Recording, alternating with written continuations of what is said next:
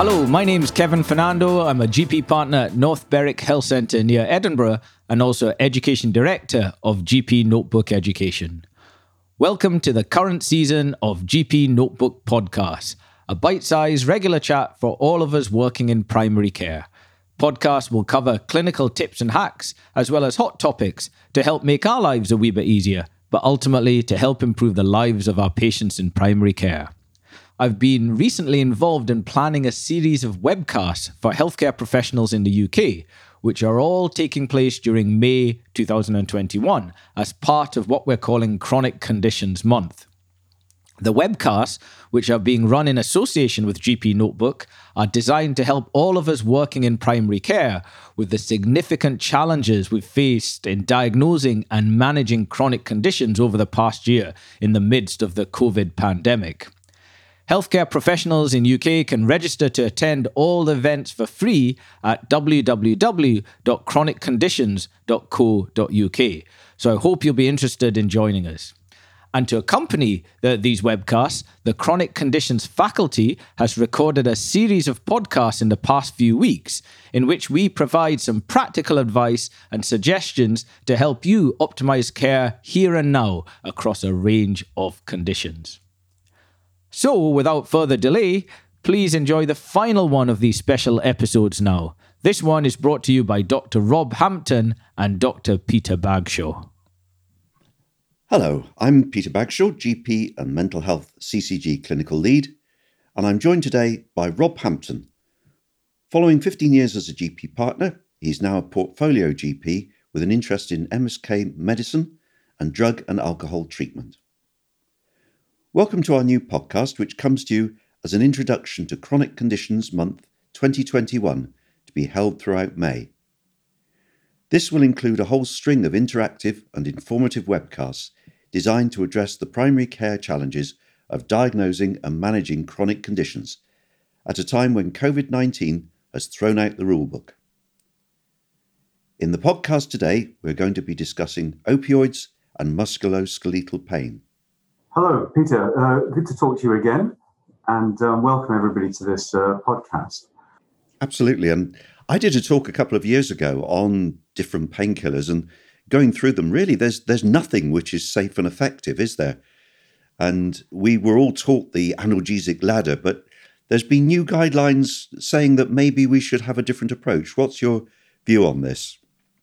Yes, I remember your talk well, and the latest guidance from NICE, which has been out there for, the draft guidelines have been out there for consultation for a few months now, actually going to be fully published April the 7th, so not long to wait now.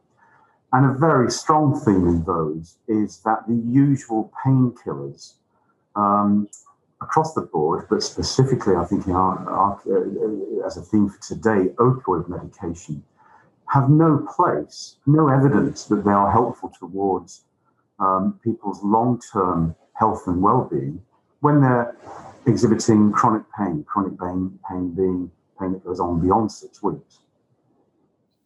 And of course, we've seen an explosion in opioid-related deaths and diseases and addiction, particularly in the States, but now finding its way over here as well. But you and I as GPs will be confronted with people with, say, increasing spinal pain, saying what I'm taking at the moment isn't working. You must do something, doctor. What do we do when we're faced with patients like that who are clearly in genuine pain? Yes, and I think this is really where we struggle with our whole sort of ethos as being GPs, which is to work with patients to relieve suffering. And dealing with 10-minute consultations, and probably a world which doesn't totally or doesn't seem to give us many options at scale to try and help people with long-term pain. So our reaction is very immediate, more painkillers. As you say, there is the World Health Organization pain ladder, which I think its simplicity has led to this problem with perhaps overprescribing and then long-term prescribing when it's not helpful. To sort of address your question about the dilemma we as GPs face, this feels so similar to the way we still are in some cases, but probably more so 5 or 6 years ago with antibiotics. There is huge criticism in the press and perhaps by some of our other colleagues in other areas of clinical medicine about prescribing. But actually, within that consultation, a real expectation that we should be prescribing to help that person at that time in that transaction. And very little around us, little wraparound support for GPs to actually say, no, on this occasion, I don't think you need to, I'm not going to prescribe. Here are the reasons. In fact, here's what I'm going to suggest instead. And it's the what instead that I think we lack in this area. So I think to follow that through, I don't know if you remember this, Peter, but about 5 years ago, I think it was, around Leicester, certainly around bus shelters, on BBC Radio Leicester, on TV even, we had adverts telling people that, look, if your GP says you don't need antibiotics, you probably don't need antibiotics. And I really felt the difference in the consultation that winter, because it felt then that people were already sort of briefed to the fact that maybe antibiotics weren't going to be helpful in their case.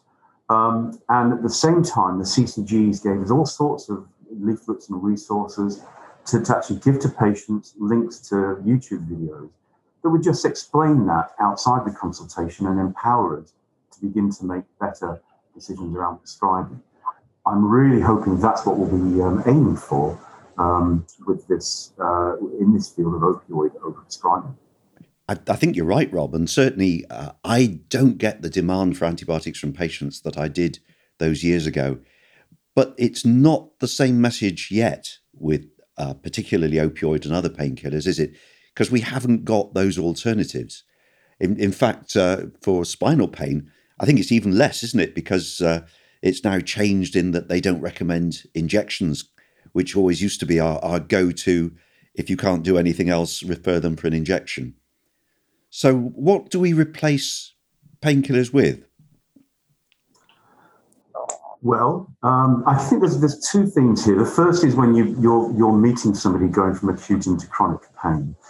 And I think at that level, perhaps, and in fact, we're already seeing a levelling off of opioid prescription in the UK and actually a reversal in the States.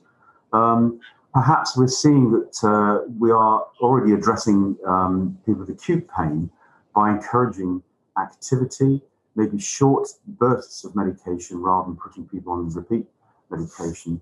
And I think when it comes to people going from acute into chronic pain, perhaps the services around us through self-referral, physiotherapy, and some of the community pain clinics, if you have access to one of those, often run by extended scope physios, we're seeing the addressing of those issues and beliefs that lead to long-term pain and long-term prescribing begin to be addressed a bit better.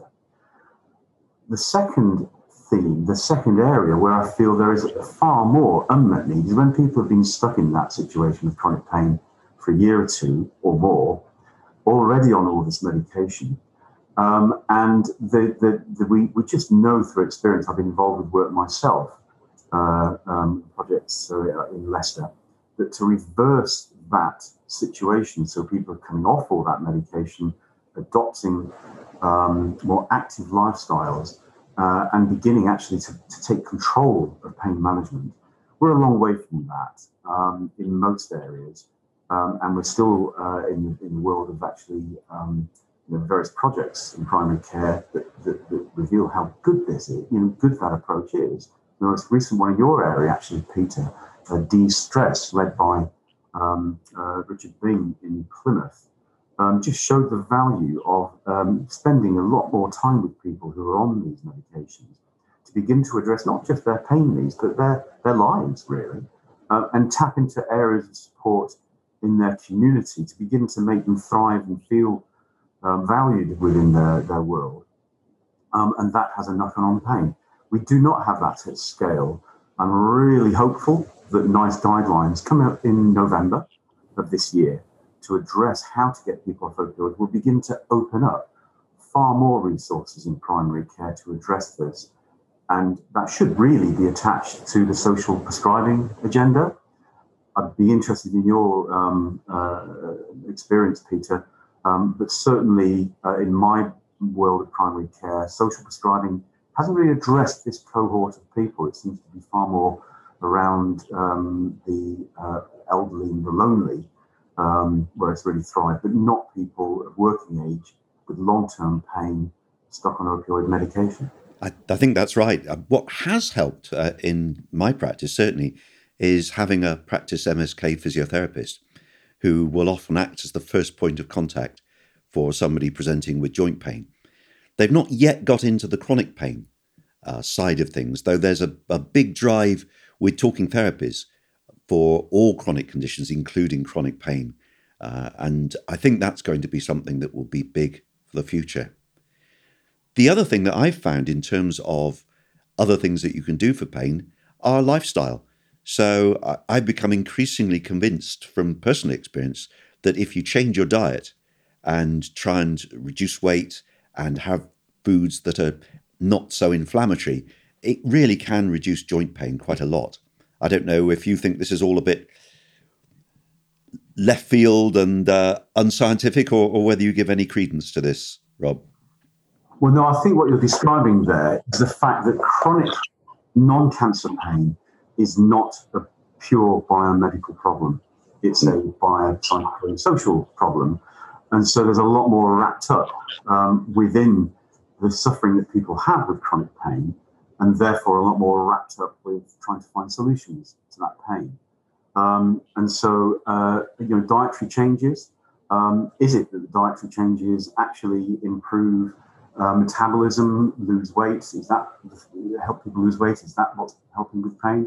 Or is it something more about feeling more in control of your personal space, your well-being? Or is it something actually to do with the food? I don't know. What I do know is a solution to people's chronic pain tends not to be something to just treat the pain biomedically. It tends to be something a lot more about people feeling more in control of their lives. I'll give you an example of that. It's an example I always come back to. I was involved with a project called From Pain to Prospects. It was people who had been off work for many, many years with long-term pain disorders. In fact, they were on employment support allowance with that. But they were given the opportunity to work with a case manager pain at the same time as being involved with a pain management clinic to really explore what are the issues here keeping you away from work, because we know that work is good for people's pain, as a concept. And on this occasion, this guy had been off work for about 7 years, never been to a pain clinic, was on medication. But when you really drilled down to it, his problem was that he'd lost his front teeth through an assault. And once his teeth were sorted out, he just felt so much more ready to go out there in the outside world, and found a job, came off his painkillers, and just began to thrive. There's an illustration. Somebody with chronic pain, years and years and years on opioid medication, and in fact, his problem was confidence in dealing with the outside world for something that was fixable that had never been addressed.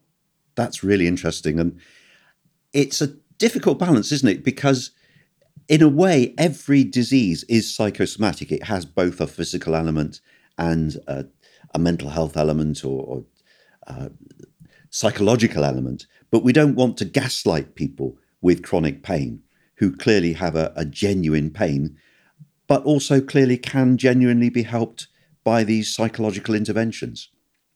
Yes. I think that's always the difficulty in the consultations, trying to address those non-biomedical issues within a 10-minute consultation.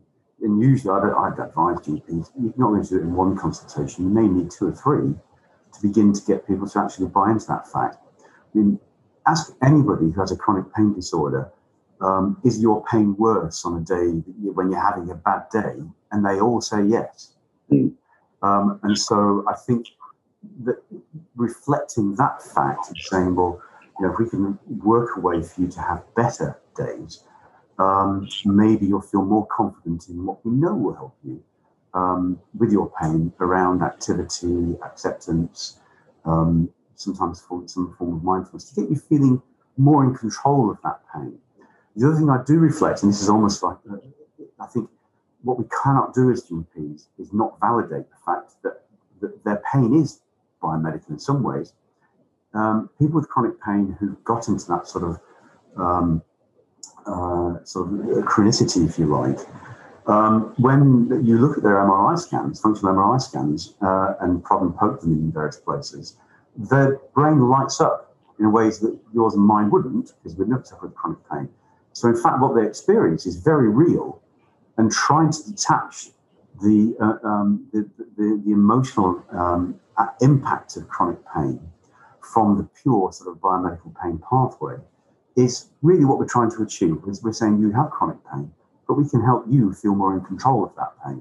And just reflecting that their brains aren't really active when they're in pain, but our aim is to try and reduce that. Can often be, I think, helpful reflection using biomedical example and validating the fact that their pain is real, because it is real. I don't know if we still believe in it, but I often cite Melzack and Wall's gate theory to patients, the idea that the brain is not just a passive recipient of nerve impulses, but actually has an active role in whether it dampens or facilitates them. Yes, and that's right. And I think sometimes using